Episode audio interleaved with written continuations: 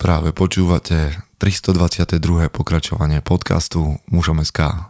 Moje meno je Peter Podlesný a budem vás aj dnes prevádzať pri premýšľaní o tom, čo to znamená byť mužom v 21. storočí. Vítam všetkých veteránov, aj tie z vás, ktoré idú náhodou okolo. Potrebujeme pomoc.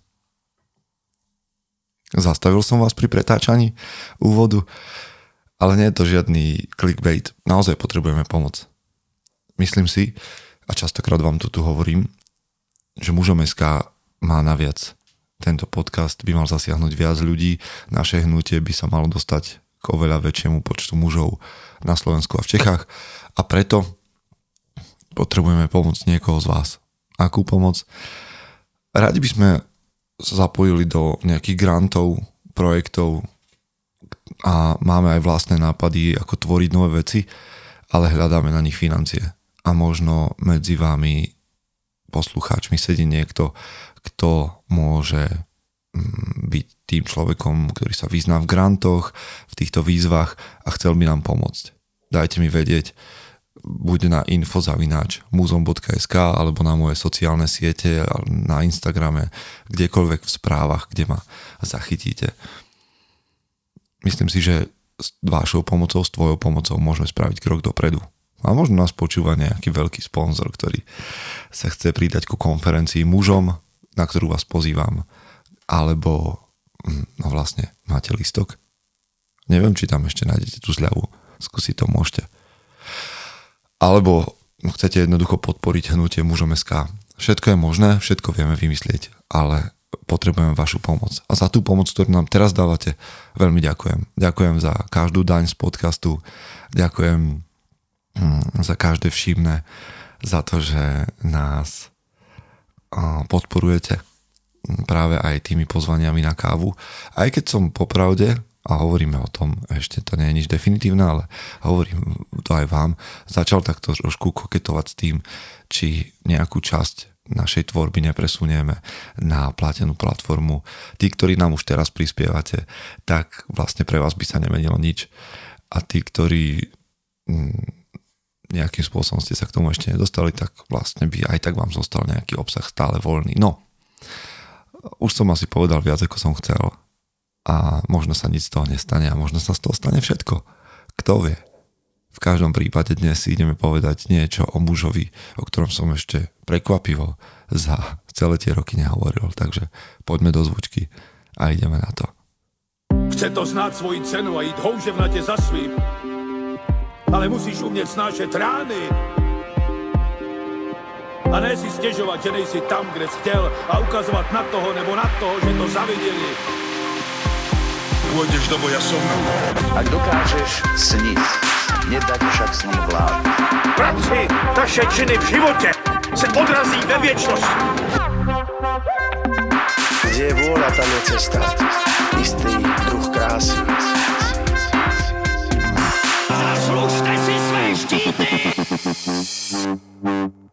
Aragorn je fiktívna postava zo sveta pána prstenov, ktorú zostrojil, napísal, vymyslel, prežil a pán Tolkien a je to postava mm, veľmi ústredná, jedna z hlavných postav, jeden z hlavných hrdinov. Hovorím to preto, že mnohí z vás nečítali pána prstenov a vlastne možno už ani nevideli film, ktorý bol sfilmovaný, teda príbeh, ktorý bol sfilmovaný a je to škoda. A možno, že vás natchnem dnes, aby ste sa vybrali a niekde s partiou chlapov, priateľov, aj žien, priateliek a pustili si tento film a premýšľali nad tým, aké hodnoty nesie. Ale myslím, že jedna z vecí, ktorú tento film a tento príbeh vôbec a toto knižné dielo v prvom rade zobrazuje, je zdravý obraz maskulinity.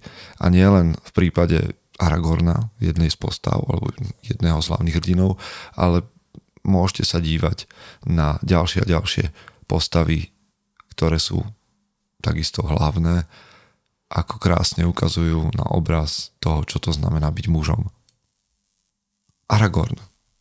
Prečo chcem o ňom dnes hovoriť? No v prvom rade je zaujímavá jeho pozícia, pretože my ho v príbehu, aj vo filme, stretávame ako tzv. hraničiara. V angličtine by sme tomu povedali asi ranger, čo je nejaký ochranca, strážca Ale, a to je tá prvá vec, ktorá, ktorá ku mne hovorí. Hraničiar versus vojak. My, ktorí poznáme ten príbeh z knihy, tak vieme, že Aragorn ako postava má za sebou veľmi dlhý život a že má za sebou mnoho vojenských úspechov, ale spoznávame ho tak my, ako aj všetky ostatné postavy, ako hraničiara. Čo znamená, že vlastne je nevidený, chodí lesmi ako nejaký lesník a je skrytý v tieňoch a chráni tých, ktorí to potrebujú a ktorí o tom mnohokrát ani netušia. Z tejto pozície je Aragorn viac pastier ako vojak. On je ochránca stáda. Hej, chodí nevidený, vidí nebezpečenstvo a odstráni ho, aj keď mu za to nikto nezatlieska. A to je prvá vec a prvá lekcia od Aragorna. Našou úlohou mužov je byť hraničiari. Byť nevidený, ale mať oči na stopkách a byť pozorný voči nebezpečenstvu. Chrániť, aj keď nám nikto netlieska. Viete prečo? Pretože kto chce byť kráľom, potrebuje ako prvý inštinkt vo svojom vnútri ochranu a nedeštrukciu. S vojakmi sa často spája útok, boj a deštrukcia. A ja viem, že keď hovoríme o archetypoch, tak to má svoje miesto, ale v momente, keď a vojak vyzrie a prejde si, alebo bojovník vyzrie a prejde si svojimi zápasmi a bojmi, tak môže pokojne prejsť do tejto pozície hraničiara, ochrancu a to je ten prvý krok ku kráľovi. Druhá vec, ktorú si môžeme zobrať od Aragorna a je stoicizmus. Možno vám to príde pritiahnuté za vlasy, ale podľa mňa nie. Myslím si, že Aragorn veľmi dobre zobrazuje stoický charakter. Prečo? No, v prvom rade, častokrát sa mýlime, keď si myslíme, že stoik alebo stoicizmus nás volá k tomu, aby sme boli nejak bez emócií alebo nejak sa od emócií odstrihli a nič necítili. Nie. A byť bez emócií byť odstrihnutý od emócií, to je skôr znamenie nejakého psychopata alebo psychopatie. Ale pekne to hovorí Ryan Holiday, autor mnohých kníh, ktoré sa nejak dotýkajú stoicizmu, keď hovorí, že nikto nepovedal, že nemáte dovolené cítiť. Nechajte si čas na pláč, ak je to nutné. Odhoďte falošnú maskulinitu. Skutočná sila leží v ovládaní emócií, nie v predstieraní, že neexistujú. No a myslím si, že toto zvláda Aragorn na výbornú. Prečo si to myslím? Pretože existuje jedna situácia, jeden príbeh, ktorý ja prečítam z knihy a vy ho poznáte a z filmu snad niektorí, ale udeje sa to že Aragorn so svojou skupinou priateľov sa ocitnú v jaskyniach, kde jeho veľmi dlhoročný a veľmi blízky priateľ Gandalf, čo je čarodejník, zahynie. Vy, ktorí sa trošku rozpamätávate na tú situáciu, tak viete to slávne You shall not pass, keď hovorí démonovi, že neprejdeš a bráni svojim životom životy svojich priateľov. A v knihe kapitole, teda v prvej časti, ktorá sa volá Spoločenstvo prstenia, v kapitole Lávka v kaza Doom je napísané. Gandalf sa zataskal, spadol, zahmatal po kameni, no márne a strhlo ho to do priepasti. Utekajte, vy plázni, skríkol naposledy a bol preč. Plamene zhasli a padla nepreniknutelná tma. Družina stála primrz, primrazená desom a nazerala do priepasti. Len čo sa Aragorn a Boromír prihnali späť, zvyšok lávky pukol a zrútil sa dolu. Aragorn ich vykrikom vyburcoval z ochromenia. Hýbte sa, teraz vás povedem ja, zvolal. Musíme poslúchnuť jeho posledný rozkaz. Za mnou! Trochu preskočíme. A šiesta kapitola, ktorá sa volá Los Lorien – je to zlé. Bojím sa, že tu nemôžeme zostať dlho, povedal Aragorn. Pozrel k horám a zdvihol meč. Lúčim sa s tebou, Gandalf. Vary som ti nepovedal, ak vstúpiš do mórie, maj sa na pozore. Žiaľ, Povedal som pravdu. Akú nádej máme bez teba? Obrátil sa k družine. Musíme sa zaobísť bez nádeje, povedal. Možno sa ešte aspoň pomstíme. Vzmužme sa a prestaňme plakať. Poďme, máme pred sebou dlhú cestu a veľa práce. Mne toto príde ako presne ten moment, kedy dáte priestor emóciám vtedy, keď je na to čas. V momente, keď sa udiala tragédia, tak Aragorn sa vedel chopiť vedenia, vytiahol celý strnulý, celý, celý strnulý sprievod, ktorý bol ochromený smrťou Gandalfa z jaskyň, viedol ich a potom v horách sebe aj im nechal čas na plač a na slzy. Až do momentu, kedy si uvedomil, že ich tieto emócie naďalej už len budú oslabovať a ohrozovať. A tak sa rozlúčil aj so smutkom, vedel, že na smutok príde čas ešte možno neskôr, aj na všetky ostatné emócie a povzbudil ostatných, aby sa vzmúžili a šli ďalej. Myslím si, že toto je druhá vec, ktorú sa môžeme naučiť od Gandalfa. Tretia vec, teda od Aragorna. Tretia vec, tretia vec, ktorú sa môžeme naučiť od Aragorna je ten pokor, pokory, ten, ten pomer, vidíte už som v tom pátose, ten pomer pokory a odvahy. Totižto, je to krásne zobrazené vo filme, ak si ho pozriete.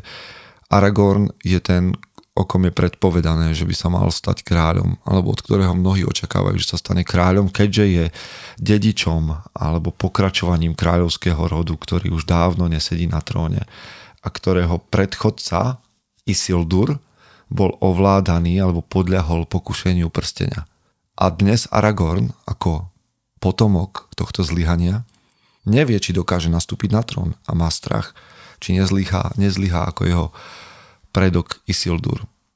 A vo filme mu Arven, zamilovaná do ňoho, hovorí, že on je pokračovaním, nie kópiou, niečo v tom zmysle, teraz som to veľmi parafrazoval, ale že je pokračovaním kráľovského rodu a pokračovaním Isildura a nie Isildurom a nie jeho zlyhaniami. To je veľmi zaujímavé. Byť pokorný natoľko, či, že vieme, alebo sme ochotní aj zapochybovať o, o svojej pravosti a vždy mm, kriticky hľadiť na svoje schopnosti, ale na druhú stranu mať dostatok odvahy sa týmto pochybnostiam, vlastným pochybnostiam postaviť. Vy viete už dávno, že odvaha nie je a neprítomnosť strachu, ale schopnosť konať napriek strachu. Hej, čiže ak mám vo svojom vnútri pokoru a obavy pred tým, či niečo dokážem, tak odvaha a tá správna prímes odvahy, tak ako nám ju ukazuje Aragorn, je schopnosť konať napriek pochybnostiam o sebe. A tí, ktorí poznáte ten príbeh, tak viete, že Aragorn sa nakoniec na kráľovský trón posadí, čiže tam máte pokorného kráľa. Ďalšia vec je Aragornová emocionálna alebo taká citlivá stránka a jeho schopnosť dotýkať sa poézie a tvoriť poéziu a oceniť umenie byť citlivý na jazyk, vie ako s kým má hovoriť a, a hovorí niekoľkými jazykmi, venuje sa a pozná literatúru, skladá básne, spieva. Prečo o tom hovorím? Pretože skrze umenie sa muži dotýkajú emócií, svojich emócií. Že v momente, keď utekáme pred umením, tak mám občas podozrenie, že utekáme pred emóciami. A v tomto je Aragorn tiež vzorom. Alebo príkladom, alebo inšpiráciou. On neuteká. A predtým naopak skúša, skladá, hrá sa so slovami, citlivo jedná, vie hovoriť prísne aj jednoducho, vie hovoriť umením a to všetko sa dotýka toho, kto je vo svojom vnútri. To je ďalšia vec. No a potom posledná, ktorú vyťahnem a nie posledná, ktorá môže byť pre nás dobrou školou, je, že Aragorn je uzdravovateľ alebo liečiteľ keď si spomeniete na ten príbeh, či už filmový alebo knižný, tak viete, že Aragorn je ten, ktorý sa postaral o zraneného hobita Froda, ktorý hej, má vážne poranenie od nejakej temnej mágie a, a umiera. Aragorn sa o ňo postará. Aragorn sa postará aj o Eowyn, ženu, ktorá statočne bojuje medzi mužmi a je zranená a on sa postará o jej zranenia. Aragorn sa postará o zranenia Gimliho, trpaslíka v jednom momente. Aragorn prichádza do domu uzdravenia, kde zomiera Faramir, tuším.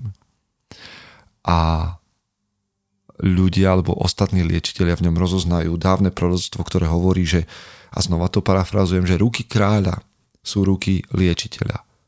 Takže, ak vy ste v pozícii lídra, či už doma, sebe samému, alebo vo firme, vašou úlohou ako lídra je mať schopnosť uzdravovať zranenia, ktoré ľudia nesú a majú.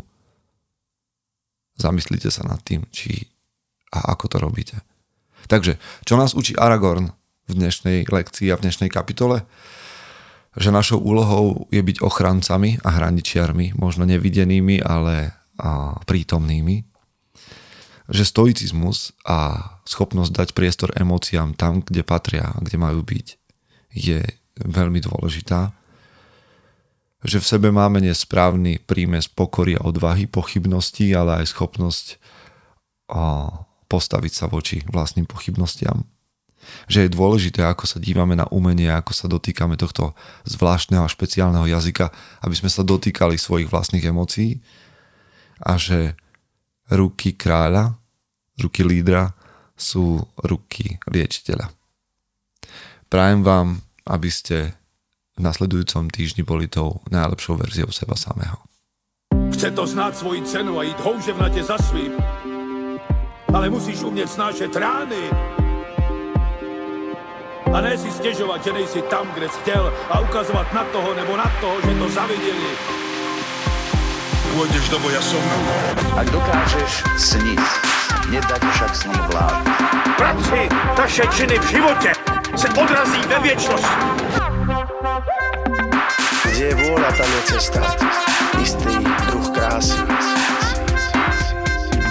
Zaslužte si své štíty!